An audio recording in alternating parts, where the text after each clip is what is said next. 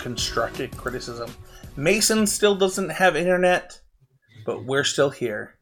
Mason, what's going on, man? Like, you you made me feel bad that you were getting Google Google Fiber. It's something I want really bad, and then that's just not true. I mean, it is true. I just have to wait for the box thing to get set up. I don't know. But hold on, hold on. You said you're always improving moment, not last week, but the week before, was Mm-hmm. that you would have internet the next week. You're just lying to the listeners. I don't think I said that's when I was improving moment. Did I? I think you made a joke about it, yeah. Oh, I, I I would never joke. You never, not once, not once. No. Abe, it's nice to have you back. You excited to be here? It's really good to be back. Also, Mason, just remember that jokes are admissible in the court of law. So, That is factual. Um, Did you know verbal contracts are binding in the state of Tennessee? Uh, actually, there's a lot of places that verbal contract. I don't want to get into politics, but I actually think verbal contracts should be binding in a lot of cases. So, Well, let's get into some contracts after this episode of Constructed Criticism. first. yeah, let's go. The first thing, and always the thing to talk about in this podcast is being always improving. It's the point of the show. We want to be better today than we were yesterday, and it's it's a lot of work. And I think that none of us pretend that it's not a lot of work. But Abe, you missed last week's show. I'm really curious. Over the last few weeks, what have you been doing to be always improving?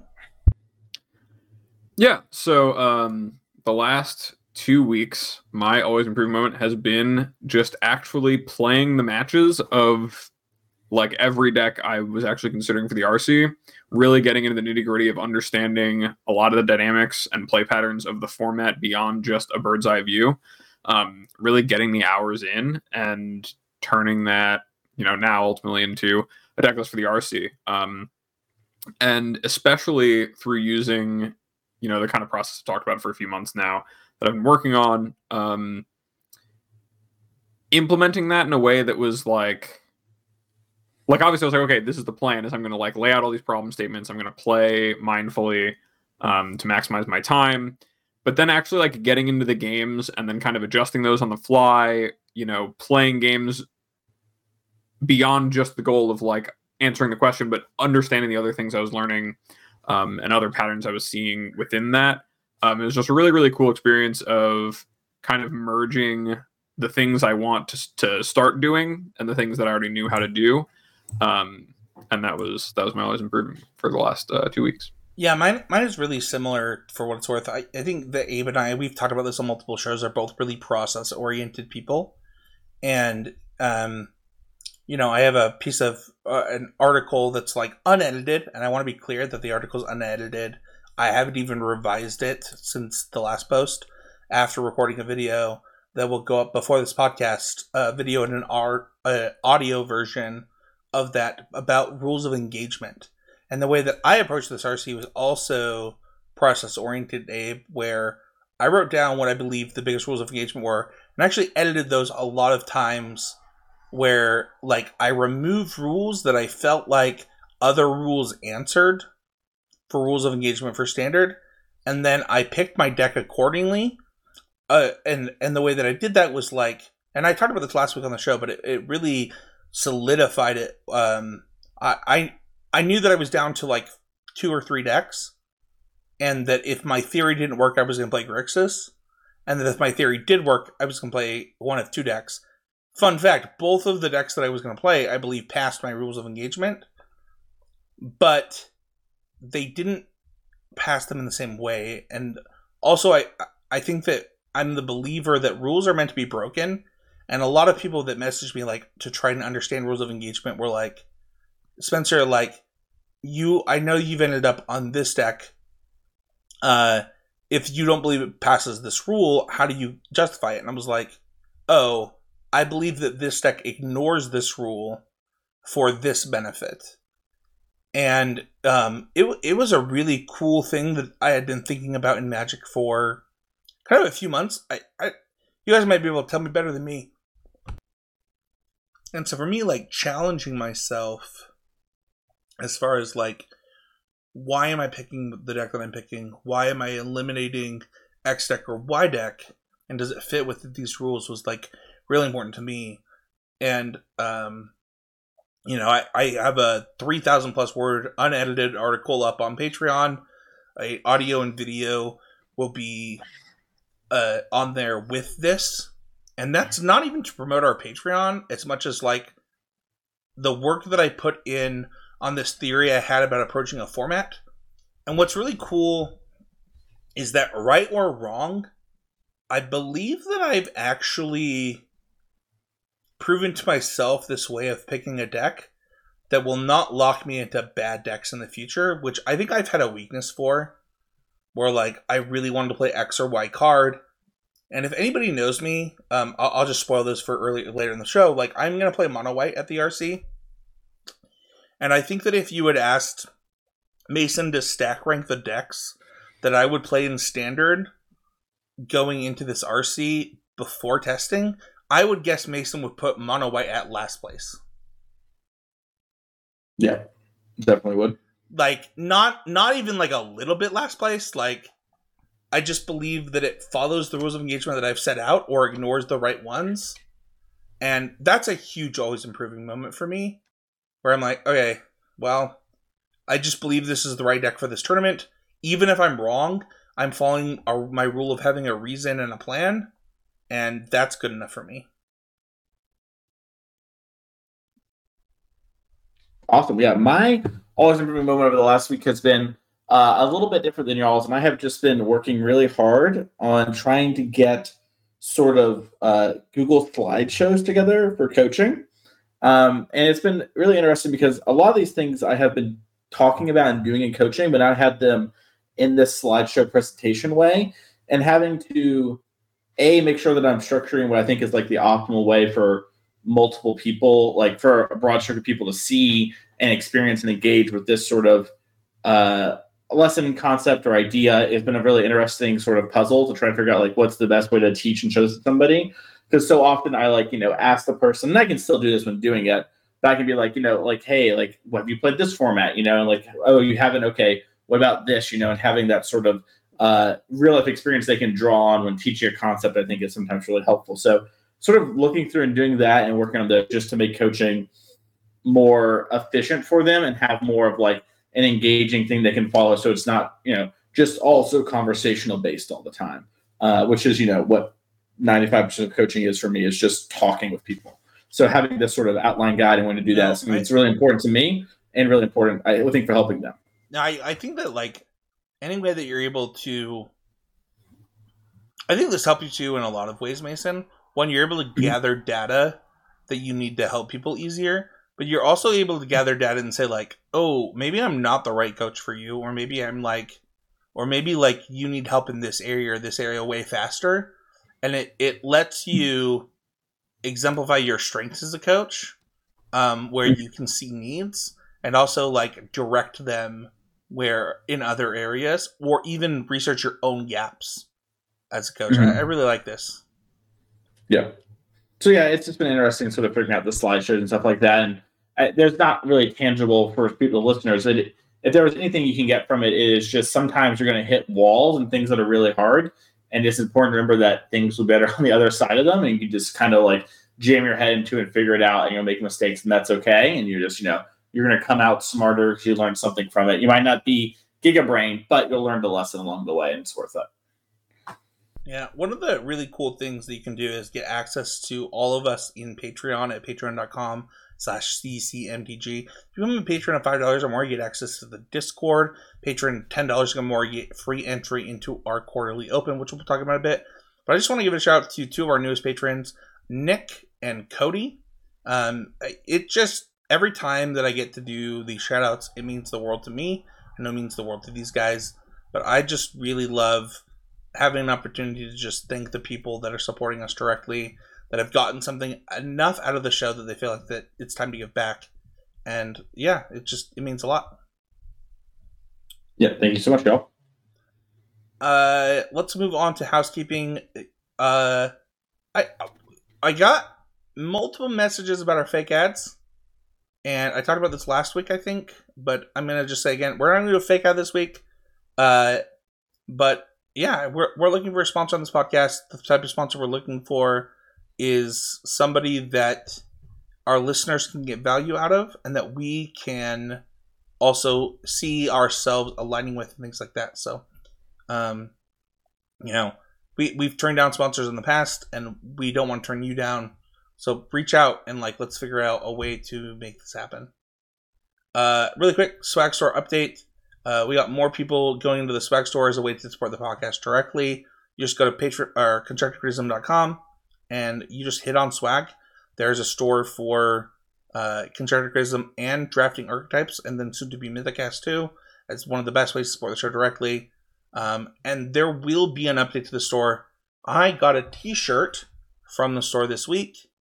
I didn't like the layout of it. I didn't like the size fitting of it, and so uh, by the time this pod- podcast goes up, it will be fixed. We will have different T-shirts uh, in that store and things like that. So, uh, yeah, Even our swag store is always improving. it's true. It really is. Uh, we announced this last week, but I'm going to keep hammering it home. Uh, and this will be up probably not the time of the podcast, but before the RC is the open date uh, for the MTG Melee event for the CCMTG Open. Uh, it is 42323 for the next one. That is a Sunday. It is Pioneer on MTGO. It is sponsored by Kayfabe Cards. You might have seen them on the Flesh and Blood uh, Pro Tour. You might have seen them on the Pokemon national scene. They are a local store here in Utah. Um, former SCG grinders. Really great way to support it. Um, first place, two hundred dollars credit to them and a trophy. Second, hundred dollars, fifty for third and fourth, twenty five for eight, fifth through eighth, uh, and then um, additional prizes based on attendance that can be more to the top eight, more to the top sixteen, depending on how many people. Um, and the other thing you have to do is when you check out from Kayfabe Cards, you just mark as pick up in store and then call them, and then they will take off the credit and ship it to you anyway. So they've they did a workaround for us. They really are excited about what we're doing, and even though they're a TCG Pro store, they want to support this show and create a workaround with us. And I I I, I don't know you guys like that's an always improving moment. Like oh like here's the hindrance that we have sponsoring shows and giving away credit let's figure out a way to do it. And I, I don't know. I think that, that like speaks to this podcast really well. Yeah, it really shows that there are people who are willing to go the extra mile to to take care of take care of you and, and to make things happen for for you guys in the show. So I'm, I'm really really happy we're working with them. Yeah, Yeah. same. Uh, let's go to the main topic. I want to talk about the standard before the standard. Let's talk about standard before the See, You would think this would be a dream podcast for me, Abe. I feel like there have been times where this is the only thing you would have wanted to do a podcast on, and we're like, come on, we got to talk about Modern. Yeah, I don't. Here's the thing. This might be one of the best standard formats ever, and I'm I, I won't pretend that I am not as hyped as I think that I would be. But that being said, we got some really good data that I want us to talk about first before we kind of get into this open discussion. It's a little bit different than our other podcasts. Uh, historically, like we have really detailed show notes where we dive into things. I really love using Frank Karsten data. It's actually like one of the ways that our podcast came to be, right? Like we used the Frank Karsten method of ranking decks, uh, adjusted a little bit to like rank our own decks uh, for our power rankings. And I'm kind of curious. Uh, you know, both of you are qualified for this. Mason, you're not going, but like, what did you guys think of the last three regional championship data? Is there any like major takeaways we should cover before we talk about the format as a whole? Abe, I, I would love you to go first. I'm sorry, can you state the question one more time? I, I didn't quite get how it was worded. going into this event, uh, Frank Karsten came out with his typical data post about like, here's the data from the last three RCs. And I'm wondering before we go too deep into the format, was there any major takeaways that people that you noticed to help you or that people should have noticed going into this event?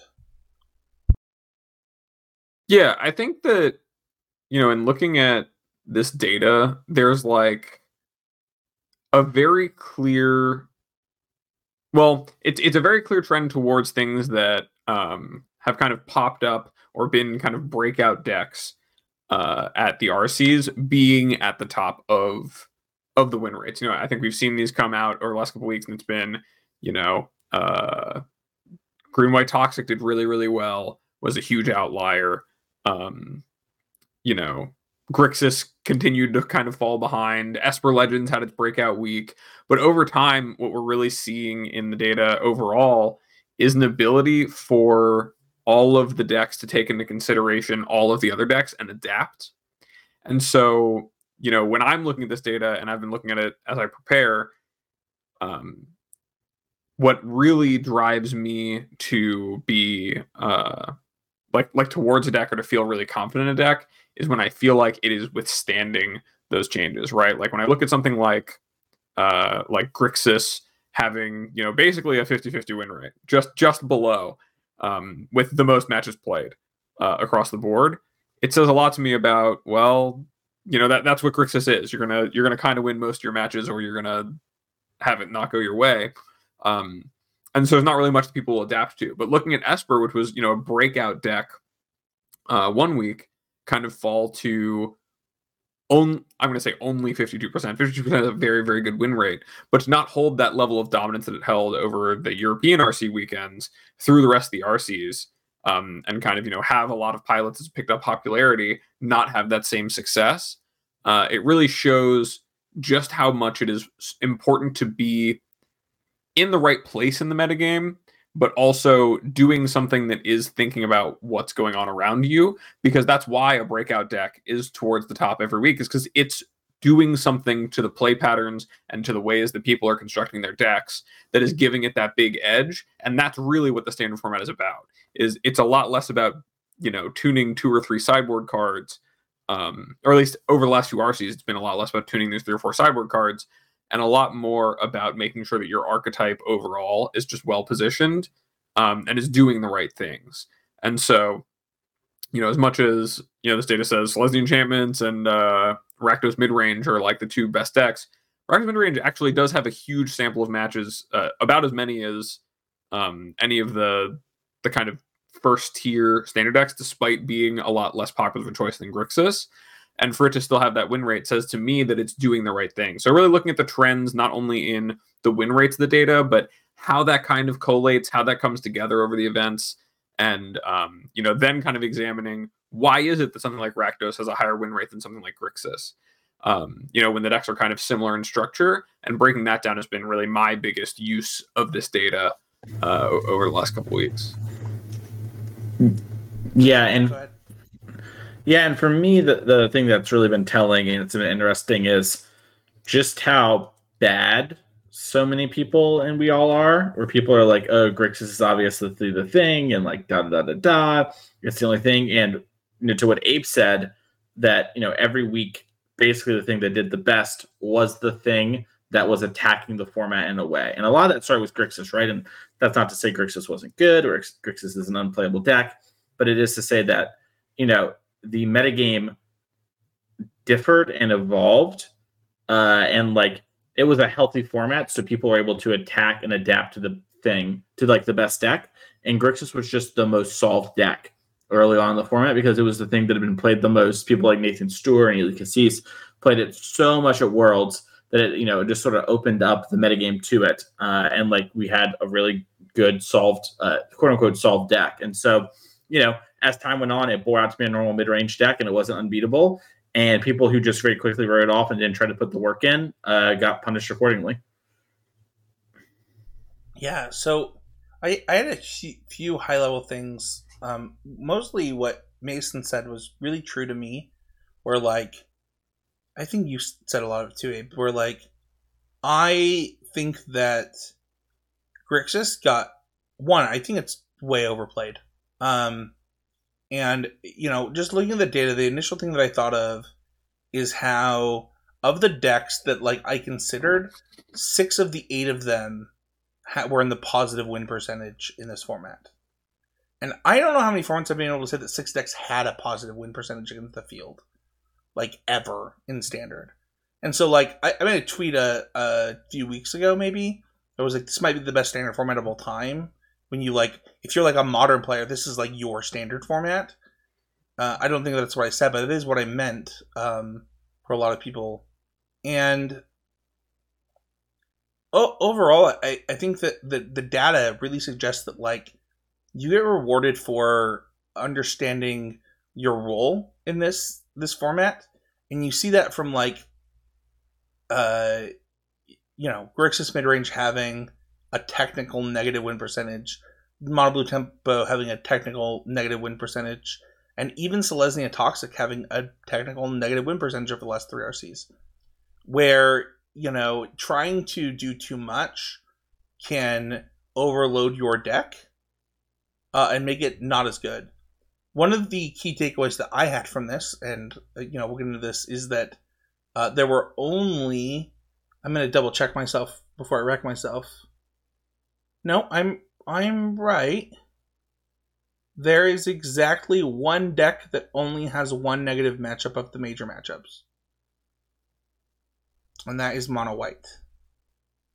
Um, and I got into a phone call with Matt Kling about the deck that I like. He already knew that I was close to to registering mono white, and you know, historically, this is something that I would overthink myself on. And when I saw the Frank Karsten, and I was like, all right, well, I already think Soldiers is a bad deck and that you shouldn't play it. So if that's my only bad matchup of the major decks, I'm pretty happy to register this. Um, I don't know. That that was like one of my major takeaways, and it, it's a little bit of a biased takeaway. Uh, my other one was that like Rakdos Reanimator had a positive win percentage against the field. I don't know how you guys felt about that, but that was something else I wanted to bring up. Have you played against that deck much, Spencer? I have literally never played against that deck. However, looking at the lists that I think that people are likely to register for the LCQs, I think that deck is a really good LCQ deck. Yeah, I, I've been kind of surprised by it in like my testing against it. I think it still has a lot of the just structural weaknesses of the reanimator decks, but I think it's really, really good against everything that isn't Esper. So I, I would definitely say that deck's kind of like a a bit of a sleeper. It's not really talked about a lot. Um, so I'm not actually that surprised that it has a like winning percentage against the field. I think it's also just kind of playing enough of the good cards to be good against kind of the the other swath of the format. Um, but yeah, that's Yeah. that's a deck that I think has it's just a little too dicey. I think I think having a fail rate makes it so that in a, an event like an RC, I'm pretty averse to it. But it's definitely a deck that you you should really be respecting because it does it has kind of flown under the radar despite its uh its definite strength. It, it has the problem of it is perceived as a meme deck, so people don't care about it, which is like also kind of a flaw of it doing so well in the first week when everything started, where you know the, the very first challenge and events right were dominated by like these red white portal to Phyrexia and Atraxa decks, you know, like people were dominating with these reanimator strategies. And then they got beaten pretty quickly because they were, you know, sort of all in decks exploiting something, which is totally fine for a deck to be. Um, you know, it's very similar to like Toxic, for example. But then the deck kind of adapted and became more real in a lot of ways. And I think players just didn't give it the respect because they're like, oh, that's just like the meme deck or whatever. Or like, oh, that deck's not a real deck, it's just a reanimator deck. And players, I think, often sort of do that. Um, and it, it, unfortunately, sometimes is a bad thing for a deck. So, You know, one of the, the the biggest regrets that I have, and I'd like to kind of move into this open discussion because I think we've talked about the data quite a bit, and we, we're obviously like that doesn't mean we can't reference the data for the rest of this open conversation. But one of the things that I thought about looking at the data is like we did our power rankings, and almost all of that was based off of the RCs, and they were the early RCs where Grixis was dominant, right? Mm-hmm. And the other thing is, is like if you look at the challenges, they really matched the early RCs, where the challenges got to dictate the early RCs, but as the format evolved, paper actually started to out evolve MTGO. And Yeah. I, I think that that's worth calling out. Like, I, I I know that we have you know mono white starting to do well in the challenges all of a sudden, and we have uh you know just different like yeah, I think a soldier deck won one of the challenges this weekend. Like they're they're just the challenges needed to catch up to the metagame. Power people trying, baby. well, also, no, yeah, I- incentivize the high data. right? To to to be worth or to be worth uh, to be clear, like I think historically in standard since the pandemic, the challenges dictated what the best decks were a lot, and that just wasn't the case the last few weeks. Mhm. Yeah, I mean, I, I'm a big believer in that incentives really drive what people do. And so when you look at the incentive, and we've kind of talked about this before on episodes with uh, where we talk a lot more about Magic Online specifically, but the incentive in doing well in a standard challenge is like pretty low, and in a lot of the Magic Online events is pretty low, and it comes few and far between the standard. The fact we've had now, what like five very meaningful paper standard events, all connected to each other, kind of week after week. Um, you know, even when like Esper Legends popped up and was like had its breakout performance in um in the European RC, like immediately it went and won that that challenge on on Ma- Magic Online because it was like, oh, this deck is validated. It's obviously very good and it's doing well. is such a sharp departure from the episode that we just did. Before that, right? Right, but but the thing is that that has to come from like why is it the moto players don't do that is because they don't have as much of a reason to as people who really want to succeed qualify for the pro tour qualify for worlds right when you look at the things that are on the table for the people playing in paper they're a lot more incentivized to really give it their all and commit their time to it. And i feel like before that and this is really the power of organized play right? Before that it was very much the opposite. If you were playing standard it was really only ever online that you were playing any events that mattered for standard. And seeing how that has changed that it's very real you know? Seeing how having and we saw the same thing in pioneer. Once you see that players in paper are going to have to do that work. You have a lot of the best minds who would be doing it on magic online anyway working together and in a focused way trying to really push it and break it. And like you see that play out. And i don't want to like take too much away from grixis being really good because it really is. Um like you know it it comes in at like a like basically 50-50 winner. I think it was like two matches below 500 uh out of like 600 matches or something um maybe like 300 matches but no 600 matches so you know when you consider it's the most played deck and that win rate is adjusted with mirrors out of it that's a lot of matches to be winning in the hands of everyone right? If you have a deck that you can come in and you can say that if you are more prepared, have a better list, there's edges to be gained on top of that. Grixis is still amazing, right? You're going to be getting 50 at least. But if you're someone who's coming in below, you might lose some of those points and it averages out to the middle. Um, and that's really the kind of thing that if you're playing Magic Online is going to be what you're going to gravitate towards because either there's not a ton of churn, so you don't have to worry about necessarily having that list updated. And if you're going to be gaining those edges in play, you're going to be guaranteed above 50%, and your day will come. But now that we see that there's real incentive for a lot of people to do a lot of their own work, um, you know, I definitely think that it's changed a lot about how standard works and has shown that the format does not have to be the way that it was. The fact that people want to play decks, I mean, all of the decks that we're talking about as kind of being pop up contenders every last one of them, their mission statement is I'm going to beat Grixis in this way. Right? With Esper, it's I'm going to like have this strong, aggressive, proactive start, but I was going to back it up with um, wedding announcements to make sure I can outgrind them and outpressure them because they don't have a real answer to that kind of card. For Mono White, it's I'm going to take the game super long and force the Grixis decks that are kind of looking towards um, the aggressive decks to like I, am going to push them out.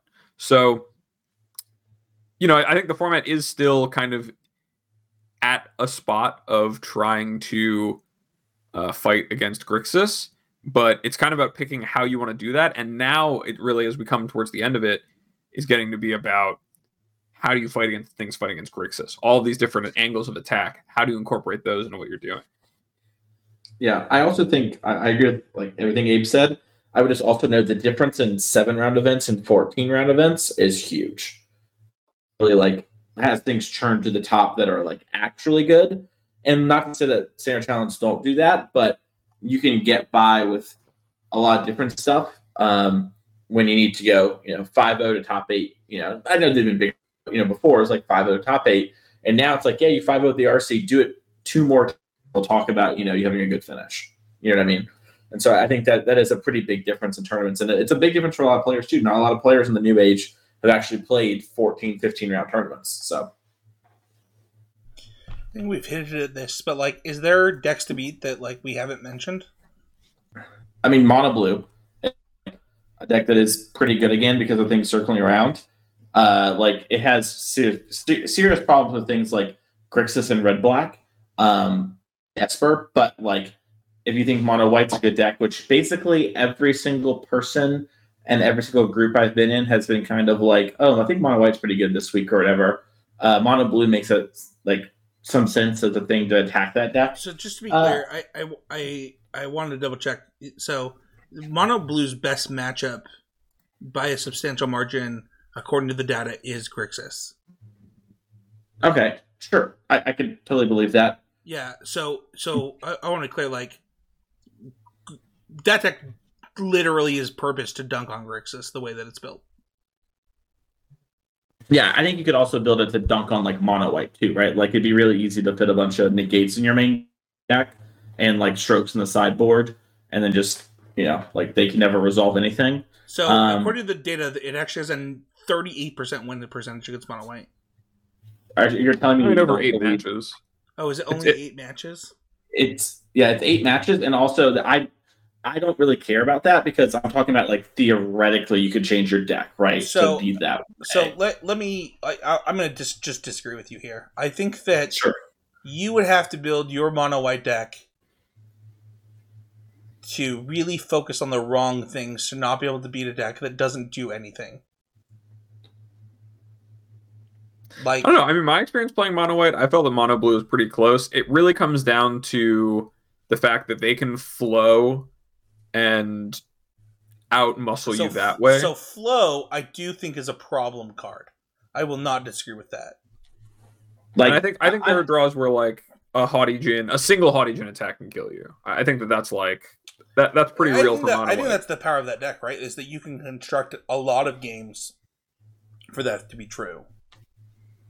Yeah, no, I think Yeah. that's pretty good structurally against mono white But I- some of but the I- time. but it I doesn't do line up that, all like, the time. One of the reasons that I was really considering mono blue early in this tournament is because like it just dunks on Grixis, and I didn't want to pretend that it didn't. Because I, I do believe that it does. I actually think that it's like its best matchup by a substantial margin. Okay, sure. I, I totally believe that. I have not been like in the streets with Mono Blue recently. Um, it was more just a, a deck that we hadn't mentioned yet. And for going to the conversation about the mono white thing, I would try to play my games in in a way that I would work towards resolving a big Haughty Djinn after flowing and have a lot of counters for your uh, elements that actually matter because the mono white deck doesn't have many cards that super close the game out quickly. And I can set up like a Haughty Djinn and then slip out the back. And if I have like two of those, I can dodge most of your removal and it'd Yeah. probably just kill I, you. I really like and that. so I would play, play the games towards that end state. Yeah, I really like that. I, I think that um, when you kind of think about the way that not just mono white is is constructed, but like the one of the things that mono blue is really good at to, to Mason's point is constructing the game. Mm-hmm. And I don't think that there's a lot of decks. I, I think I, I think that that's actually something I learned from mono blue that I've been applying to mono white. But like Esper doesn't get to do that because they're like a curve out deck. Um, Mhm. you know, you look at something like, uh, you know, you look at something like um, Mono Red. They don't get to do that. They only get they only get one mode. Uh, I think the same thing is true, for example, of Toxic, and I I agree. I think Mono Blue, the number of players that have just said like I, I was in kayfabe games the other day. One of the the people uh, was like, you know, I, I talked about it being a top deck. They're like, I think this deck is unplayable. I was like, I don't think the data supports that. Like, I, I think that the data says this deck is real, and you know, this is uh, the, the Johns of Smash and Magic happening, where like you have a belief that something's not real, so when you lose to it, it doesn't matter. But like the truth is, is I do think that like Mono Blue has its really clear weaknesses, but those weaknesses are like really aggressive decks. Yeah, So I agree. Yeah, I, I think the blue deck suffers from a similar thing when we talked about black green deck of being a meme, quote unquote, in people's minds, and as such, it just gets disregarded. To what you were saying, that's been sort of like, yeah, I lost it, but who cares? It's not a real deck, and someone moves on. And how many times are you going to lose before that's not true? You know. Are there? So we uh we talked about most of the stuff. Is there? Should we should we talk about what what we were trying to attack and what we were playing it? Yeah, I mean, my when I when I was laying out like the things that are really important to me, I think that um obviously Grixis and by extension therefore Rakdos, but you know, uh, Blood Tithe Harvester, Fable, Sheoldred, etc. mid range is extremely important. It, it's the first thing you need to make sure you have a plan for. If you're coming to the tournament without knowing how it is you plan to beat that, you are coming to the tournament with the wrong idea. Because, like I said, every single deck in the format is predicated on having a plan that dis- dismantles or makes uncomfortable some piece of the Grixis game plan. Um, so that was really still step one for me. That's like number one deck to beat.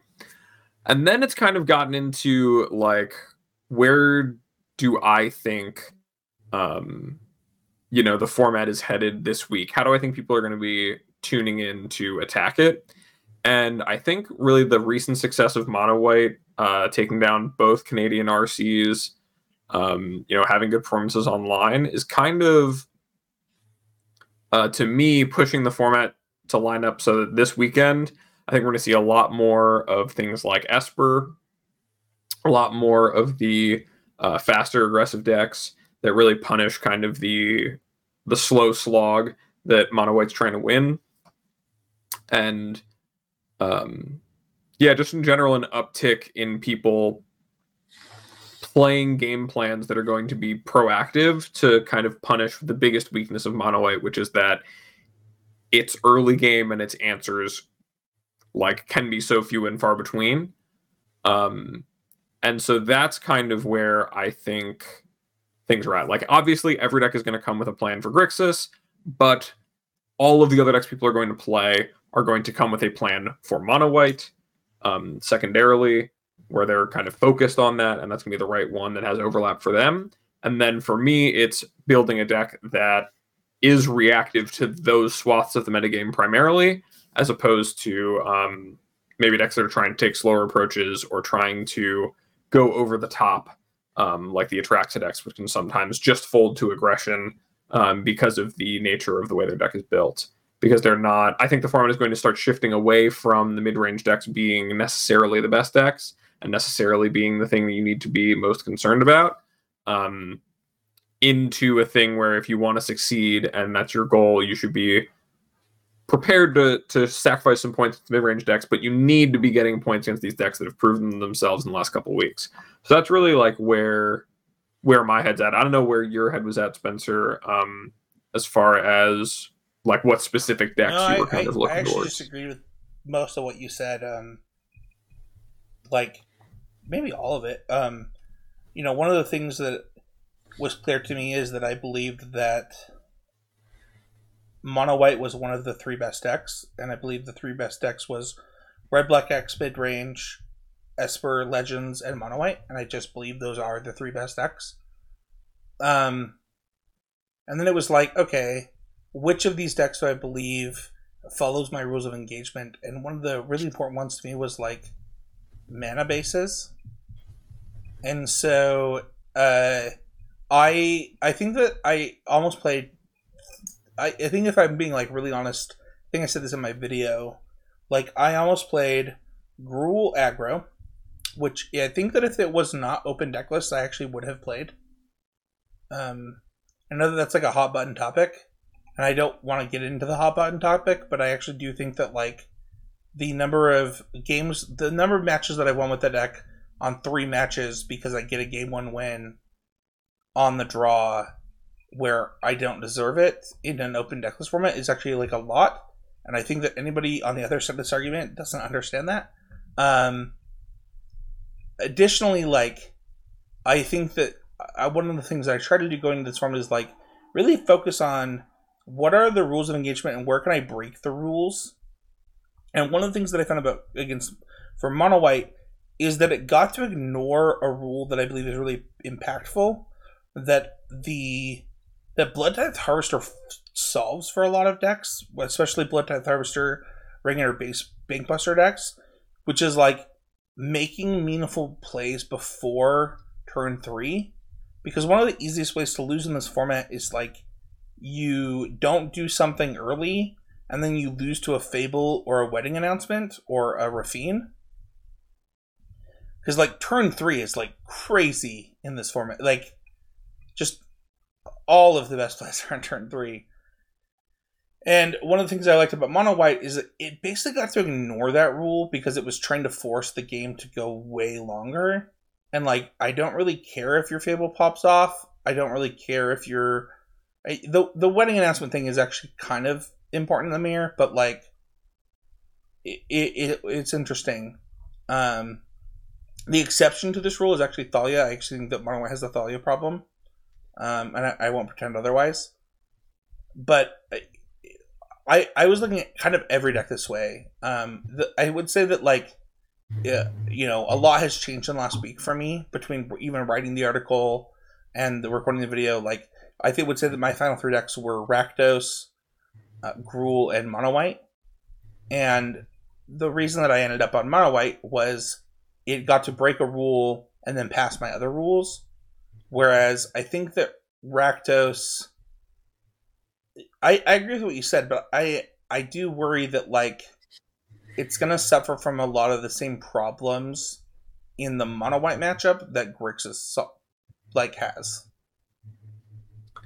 Yeah, and I mean to speak to my preparation, I think that in that both Grixis and uh and Rakdos are pretty unfavored against mono white overall.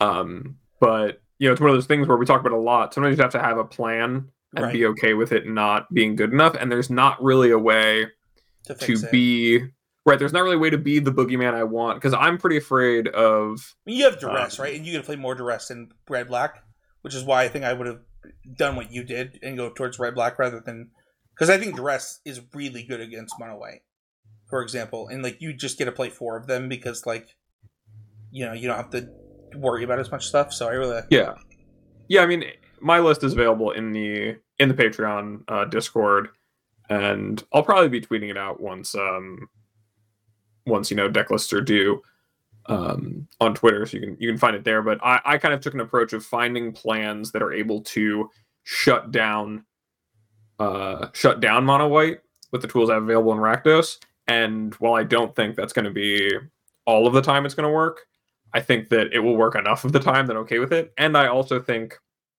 kind of my own personal thesis coming into the event is that I think a lot of people will be coming in with decks targeted towards white more primarily than previously. And I think that that's going to hopefully add up to those decks doing a lot worse in aggregate. So when I'm, I, if I, am the wrong. one making the deep run, huh? I said, I hope you're wrong. Yeah, I mean, if I'm we, winning, I hope I'm right. The thing is, the thing is, is I think we ended up winning, in the same spot, right? And this is this is what I talk about a lot in like coaching and like uh you know I had a coaching session just this week where I was like you don't have to re- arrive at the same conclusion. I think Abe and I ended up literally in the same spot for this format, like the exact same spot, and we're just like, okay, well here's how I'm gonna. Abe was like, I'm gonna next level this this way. I was like, I'm just gonna next level by playing six wraths in my 75 and like you know one of the key cards like that i have that is elspeth. I actually think elspeth uh, for example like people are like really worried about the mirror. I don't know if you ever put a mirror with elspeth in your deck or two of them but like you just plus plus that girl and like you have seven three threes with flying. Like that just happens. Um so i, I think we ended up in the same spot. I'm kind of curious mason you know, we we've discussed the decks that we're playing. We discussed the decks we were mm-hmm. thinking about. It, where would where do you think you would have ended up? Yeah, because I've stayed on top of the format for you know coaching and stuff like that. I haven't been grinding out all the games, everything that y'all have, but I have not been you know like uh, not thinking about it. I think that where I sort of land on like the best decks, or what Spencer said, uh, I I kind of clump Rakdos and Red Black. I'm sorry, Grixis and Rakdos together. I kind of think it depends on what's going on in the metagame. I do think Rakdos is slightly better right now, but yeah, Grixis, White, and Rakdos are kind of where I'm at at the moment on the best Oh, decks. you mean Esper? Yeah. Esper Legends? Yes, sorry, that's what I meant. Yeah. I misspoke twice. I'm so sorry. Long day. Uh, but yes, Esper Legends, and I, and I feel pretty good about it. I would be the guy that's like, listen, we all keep saying Esper's good, but no one wants to play the deck where you have to mulligan and curve out and attack people and sort of put people to the test. And I am kind of down to just put people to the test in this format. I think my sideboard would look kind of different than a lot of things I would have seen, but it would be very close to Haynes. Um, just with I think more negates than I have strokes right now, and every time I play that deck, or I'm the villain for someone with that deck, or I engage with it, I'm just always very impressed. I think it's just a great, solid deck.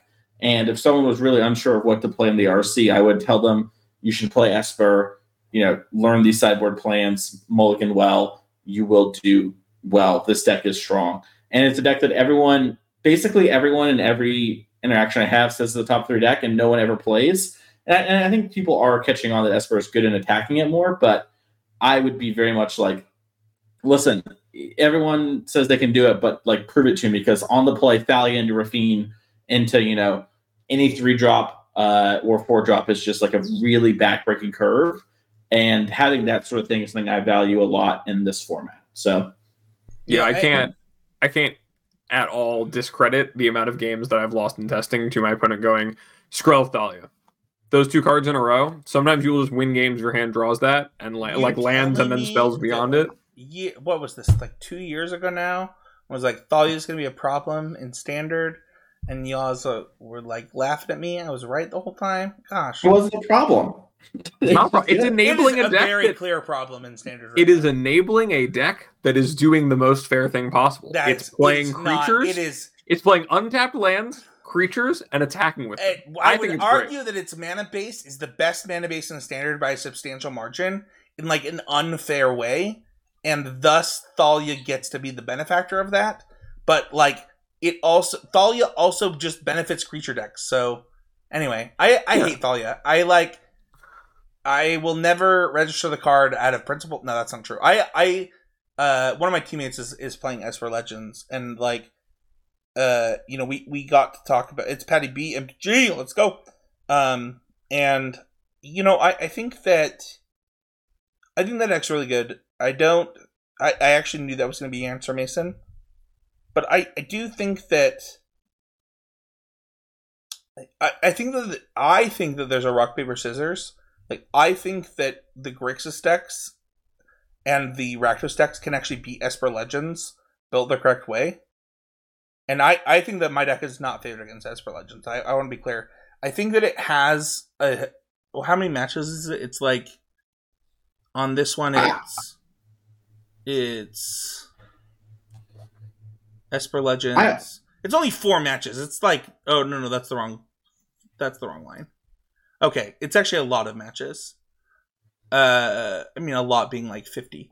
Uh, it's more than fifty, but I I think that matchup is close to 50-50, But I, I actually do think that like if you look at the way that Abe's deck is constructed, I actually think that Abe's deck is favored versus Esper Legends. Yeah, I do too. But I think so, it also I- comes down. Oh, sorry, Mason. Uh, I, I, I was just going to say that I, I'm kind of of the opinion that the red black X decks can beat any deck they want if they want to, Oh and sure. they just have to want to. So I, like, I actually don't think they can beat mono white. I, I, this was this was. I think that the way that beat mono white, if you're gonna play that deck, is to play counter spells, which I think is bad in the format. So I don't think they get to do it. yeah, but some people, I, I don't know. I, I, I agree with you that they need to play counter spells in order to beat you. Um, and I, I don't know. I think that my sort of thoughts are is it kind of looks like Russian roulette to me. And I think you're a favorite in this thing. Like maybe your your gun has more more bullet or uh, more chamber slots for the bullet. But, like- the most interesting version of Russian roulette, and I love it. Yeah, you, you know, you're playing with like a 30 mag clip, and I'm playing with like a 12. we both right? Present our like- deck lists to Mason before the event, Abe, and Yeah. he puts bullets in our chamber, and then we just shoot, and then whoever Yeah. dies loses the match. That's the most American analogy you can have. But This I, is I, I this is when everybody was just not playing draft matches and just showing each other their draft decks and deciding who won. Yeah, yeah, no, seriously. But yeah, no, I, I just I, I agree that like that is true, and I do think like Abe's deck is like got a lot of good tools for answering it. I just also think that even with that being the case, I really like a lot of what Hain did and a lot of what uh, Omar, I believe, Yeah. uh, did, and like the stowaways would like be in my version of the Hain deck basically. And I think every time I play with that deck with those cards So and a couple the, of the you just for, run for over the people. listener, that's the two mana one one that flips, right? Yes, it's suspicious stowaway. It's a two mana one one that's unblockable. If it hits somebody and it's daytime, you loot, and then if it's nighttime, you draw a card. Yep. And that card, I think, actually solves a good amount of the problems Esper has. So I don't know if it's a problem. I don't know that Esper actually has that problem. I, I played Well- I played some Esper, played against it. I think that deck just always draws the nuts, and it's really good. Um, but sometimes you draw too much of the nuts, and then you get to fix it with the stowaway, or you draw too many lands. See? Yeah, that that's the power of Raffine, though, right? You're just if you That's- get to the point, you point. London Mulligan to Raffine, and then suddenly you see twice as many cards as your opponent that game and deal more damage while you're doing it. So you're I- I shortening the game think- for your opponent to catch up, and you're seeing more of your deck. I do think that like this is something that I mentioned in the video is like mono white. While I believe is the best, like I actually believe mono white is the best deck in the format. Um, Mhm. I I think it has a real problem where it's the worst mulliganing deck in the format, like by a substantial margin. And I actually think that's a huge weakness. Like Yeah, I, I, I agree. I, I think that's one of the things I love about Esper is it's yeah, the best. I- that, that's deck. actually what I was going to get into. Is the uh, like uh, any deck that's trying to curve out has like this insane advantage in the London Mulligan, and that is not what Mono White is trying to do, and it is at a disadvantage in the current Mulligan rule, and that's something I wanted to call out. Mhm. Yeah, Mono White specifically is also just trying to play a big resource game. You're familiar with like the Sam Black big game, little game uh, concept, if you're a listener. If not, I would go check that out. But it's trying to play a game where it amasses the most resources and then it eventually overwhelms you with them. And so the amount of setup required and the importance of making sure that you're taking actions in the early game to get to the late game is really, really pronounced for Mono White. So that's also another fact that makes it not mulligan well. Whereas uh, Esper, because it's kind of building a house of cards, uh, you know, it doesn't need as much. It doesn't need all of its cards to win a lot of the time. It really just needs to have the right sequence and and generate that space. So, um, If you're watching on video, I sent a picture of this opener to Mason yesterday, Abe, and he told me that I had to mulligan it because they weren't stained glass. yeah, you do have to. You have to go get stained glass. Um, and I informed Mason that I believe our first pick two set review where I asked to do lands were actually these lands. And Mason no certed it, so he didn't make it to the podcast. For the audio listeners, And I, and we are looking at seven basic Theros Beyond Death full art Yeah, planes. I own 20 of every single one of these. Mhm. I said I was going to buy them on the podcast, and that is what I'm going to play at the RC. So let's go. Uh, Patreon question comes from Oni Boss. Uh, every time I read this name, by the way, I'm just going to say this. Uh, Oni is a Smash player that plays Steve, and every time I read this, I think of Steve in Smash Bros, which upsets me. So I hope you know that you upset me. Every- no, I'm just kidding. Uh, no, uh, I'm really glad that you're here. Uh, how do you deal with an opponent who is a sore loser during competitive who is a sore loser during competitive play? I have had a lot of opponents like this, and I want to go first. But uh, there have been times where I don't know how I would have dealt with this.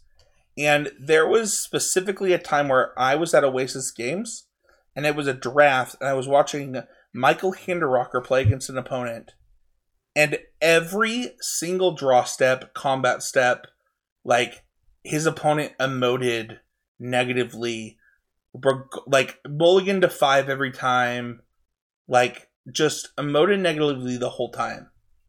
And I, I think that this is a real question that people have to ask themselves, and the reason is because you have to be able to be prepared to deal with every type of human at a magic tournament.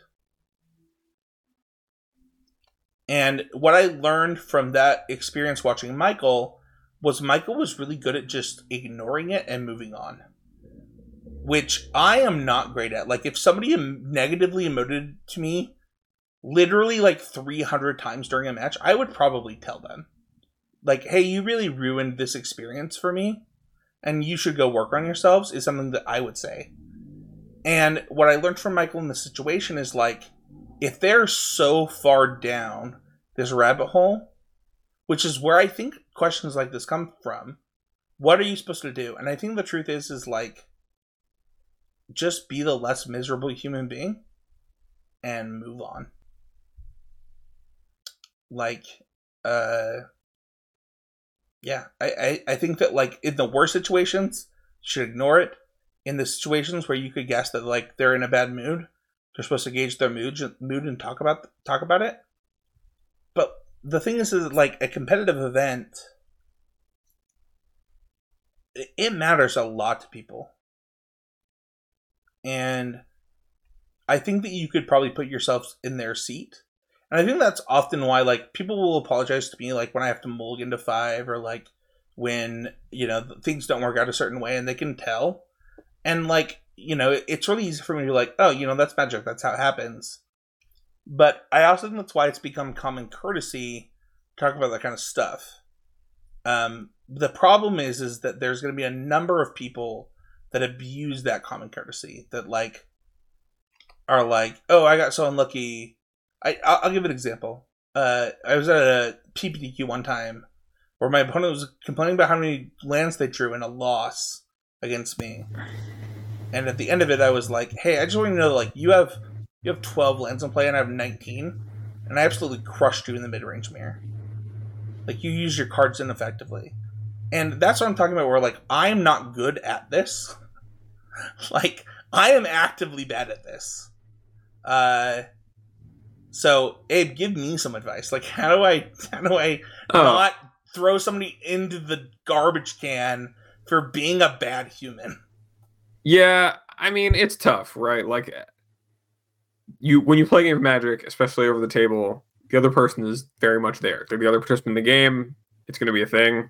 What I have learned to do, um, in part out of just you know, kind of enjoying having the capability to do this to kind of shut out any sort of outside factor is just try to look at every game uh, that you're playing in paper.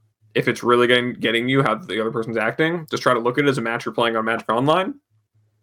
Look at the cards, look at the game pieces, focus on that, play the game out. If your opponent wants to spend their time salting off, you have no obligation to be there.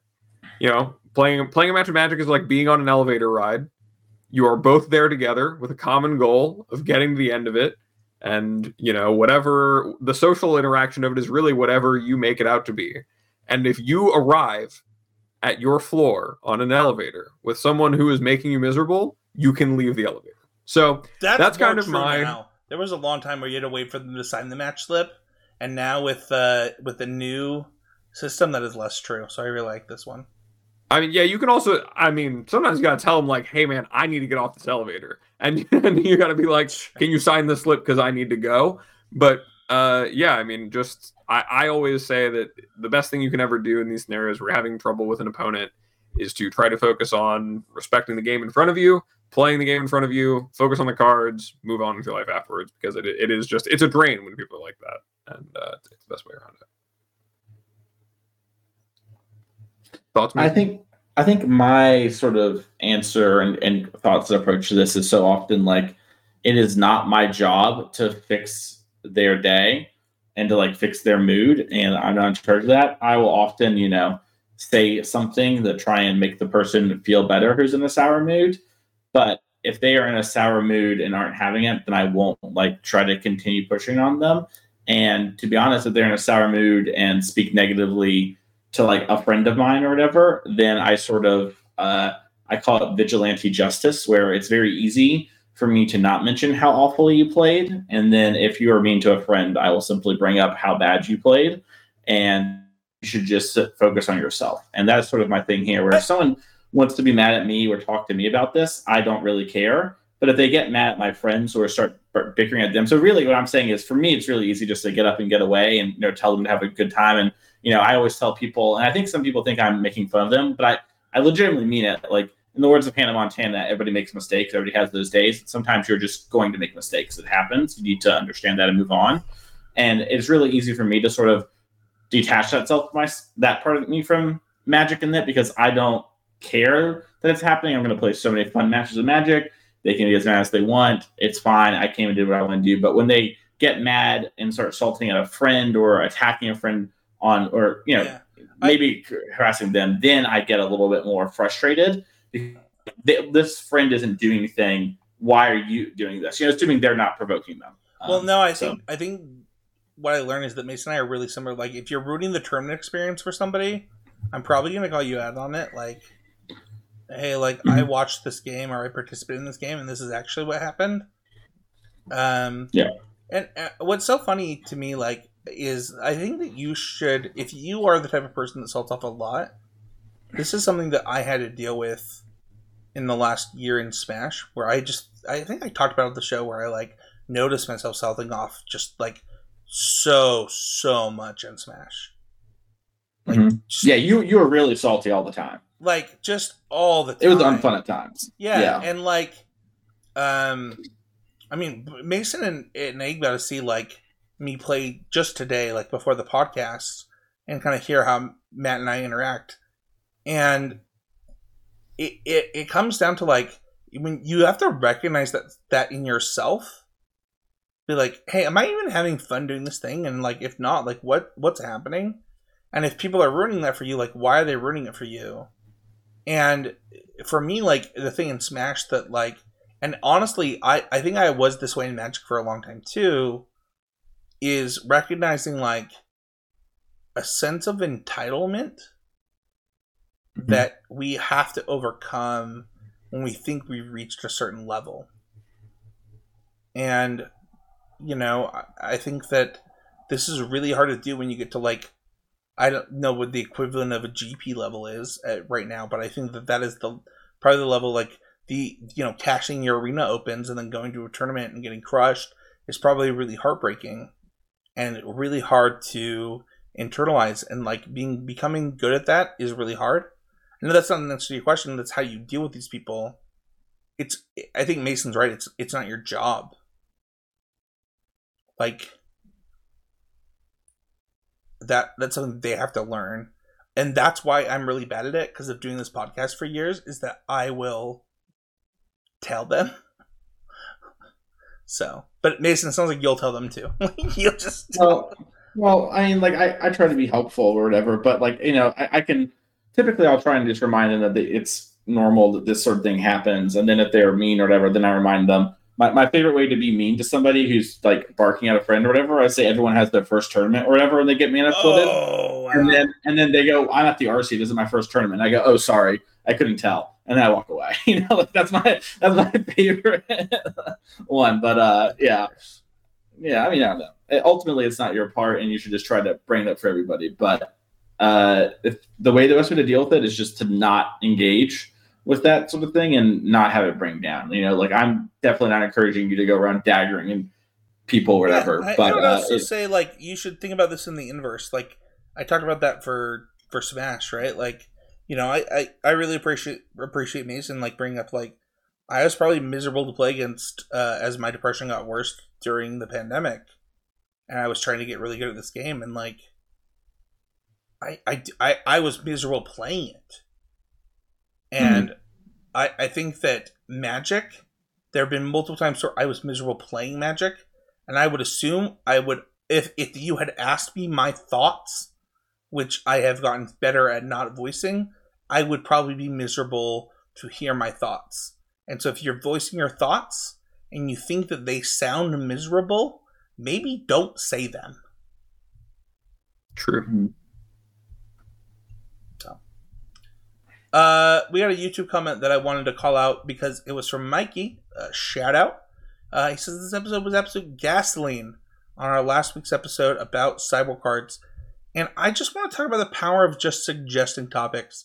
We every week we talk about. You can join the conversation in Discord. You can join the conversation in the YouTube comments. You can join the conversation in a ton of ways. And this actually came from Kyle messaging Abe and saying like, "Hey, I think this would be a good topic."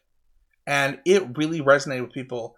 this isn't the only thing we got. Like I think all of us might have gotten messages or talked like talked to you about how great it was. I didn't because I wasn't there, but Okay. I, I have heard nothing but good things from people about and and seen a lot of it too. I think I think you guys really crushed on that episode.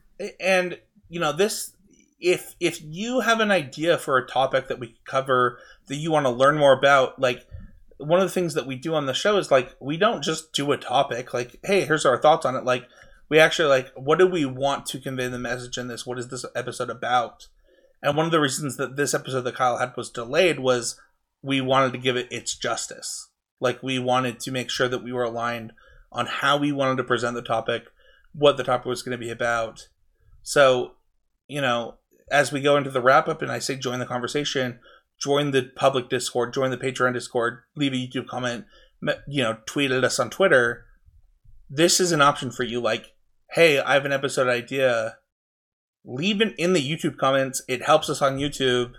And also, I will probably message you if I really like your idea to break it down. Like, I might even jump on a call with you. Like, these these things really matter and this episode that Kyle had resonated with a lot of listeners. And I just want to shout out both Mikey for talking about how great it was, and also just uh, I don't know how to say Kyle's last name. Is it Ri- Richard Kurt. Reichard?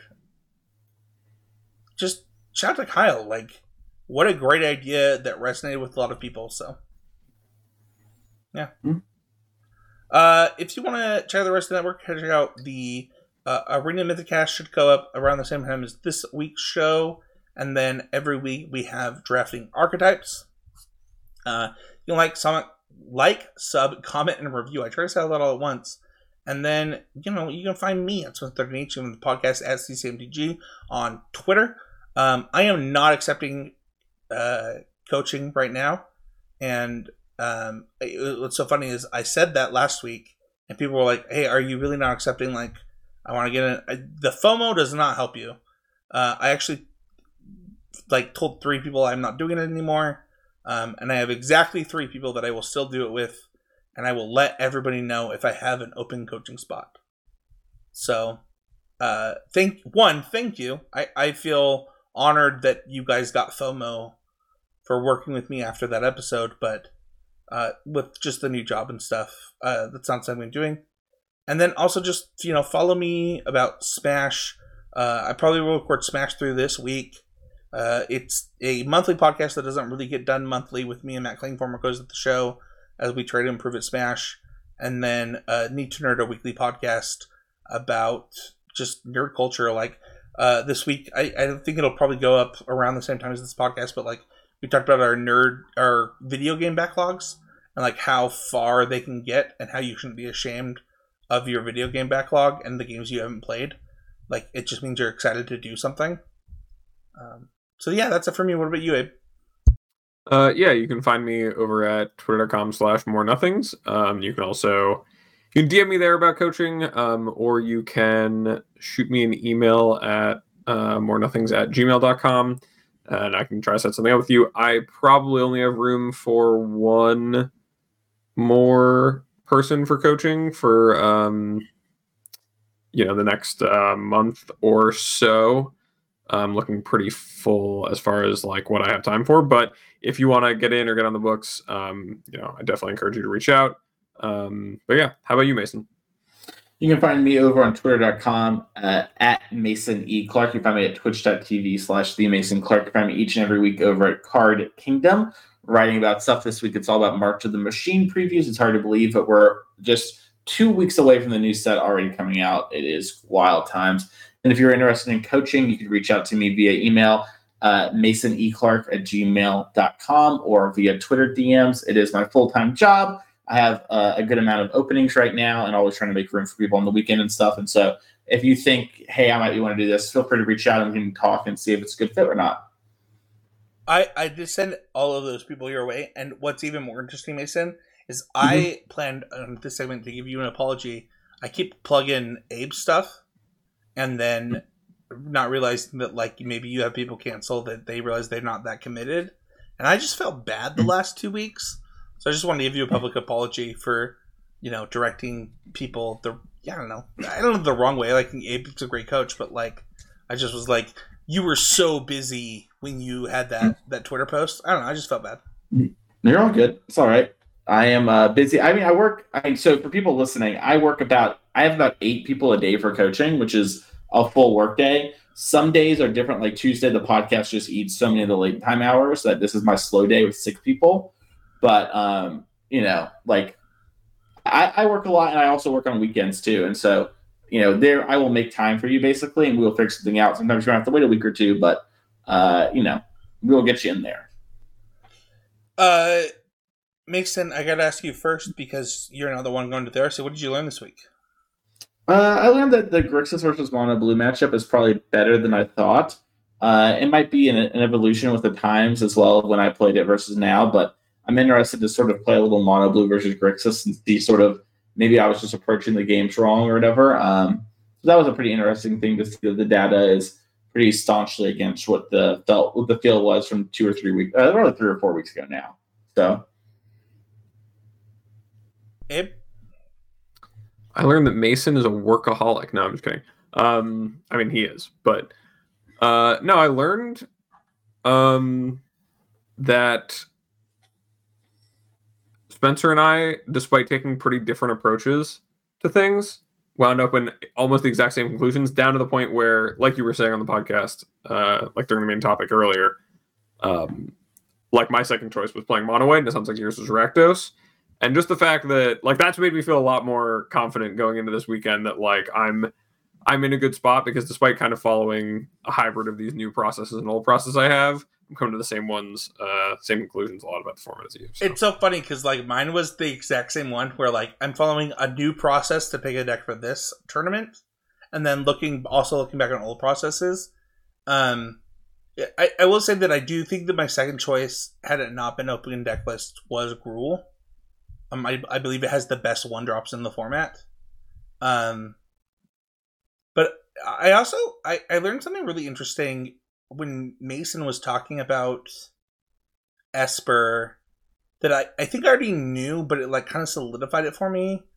And that it, just being the Thalia deck in a format uh, gives you an advantage when the format is a mid-range format and you get to be a Thalia mid-range deck. Thalia historically has been an aggressive card, you know, or like a, a uh, what's the word? A prison card. And in this format, it's not that. It's just a card you get to play because you're a creature deck. And I don't know that that had registered to me before this podcast. And mm-hmm. I I don't know. Maybe maybe even I made mistakes and like just being the best Thalia deck was actually the truth. Is kind of like where my head is at right now, but I'm also a self doubter. I also think Abe's deck is insane against Thalia, and I think a lot of decks will have like a bunch of cut downs to like not lose to, you know, that. So I I will say this where's your cut downs now when I'm on the play with my Skrelv? That's all I'm saying. Dude, Skrelv Valley is just there's no cure in that disease, dude. It's not beautiful. When that happens, unless your hand is literally just running removal spells. Temporary lockdown. You enjoy that getting out of wired in the end step. I, I learned another thing. I'm not process driven, I believe is a thought that people have. Multiple times on the show recently, Spencer said Abe and I are really process driven. I realized process, this again. No, nope, that is not what I've said. You're actually you saying it wrong. What did I say? Abe and I are process oriented results. Process oriented. Sorry, yeah, that's what I meant. You yeah. you are very process oriented. You literally had an entire section of the podcast where you talked about building out like slide decks for your for your people you're coaching. You don't know you're process oriented, Mason, but you are. No, I know. That's what I'm just saying. I, I feel like it's it's always says Abe and I, and I'm like, I guess I'm not. well, before today, I'd never noticed, but I, you are. I'm just, I just, you know, Mason. I'm just the other son here. That's what you got to remember. I'm just I'm just the newer the new, guy. Abe's the new yeah. shiny toy Mason. I've had you for years. yeah. Thank you everybody so much. honestly, like I really enjoyed this episode. It went a little longer than I expected, but I I I just really appreciated this. So uh yeah, thank you everybody so much for listening. We'll see you guys on next week on another episode of Constructed Criticism.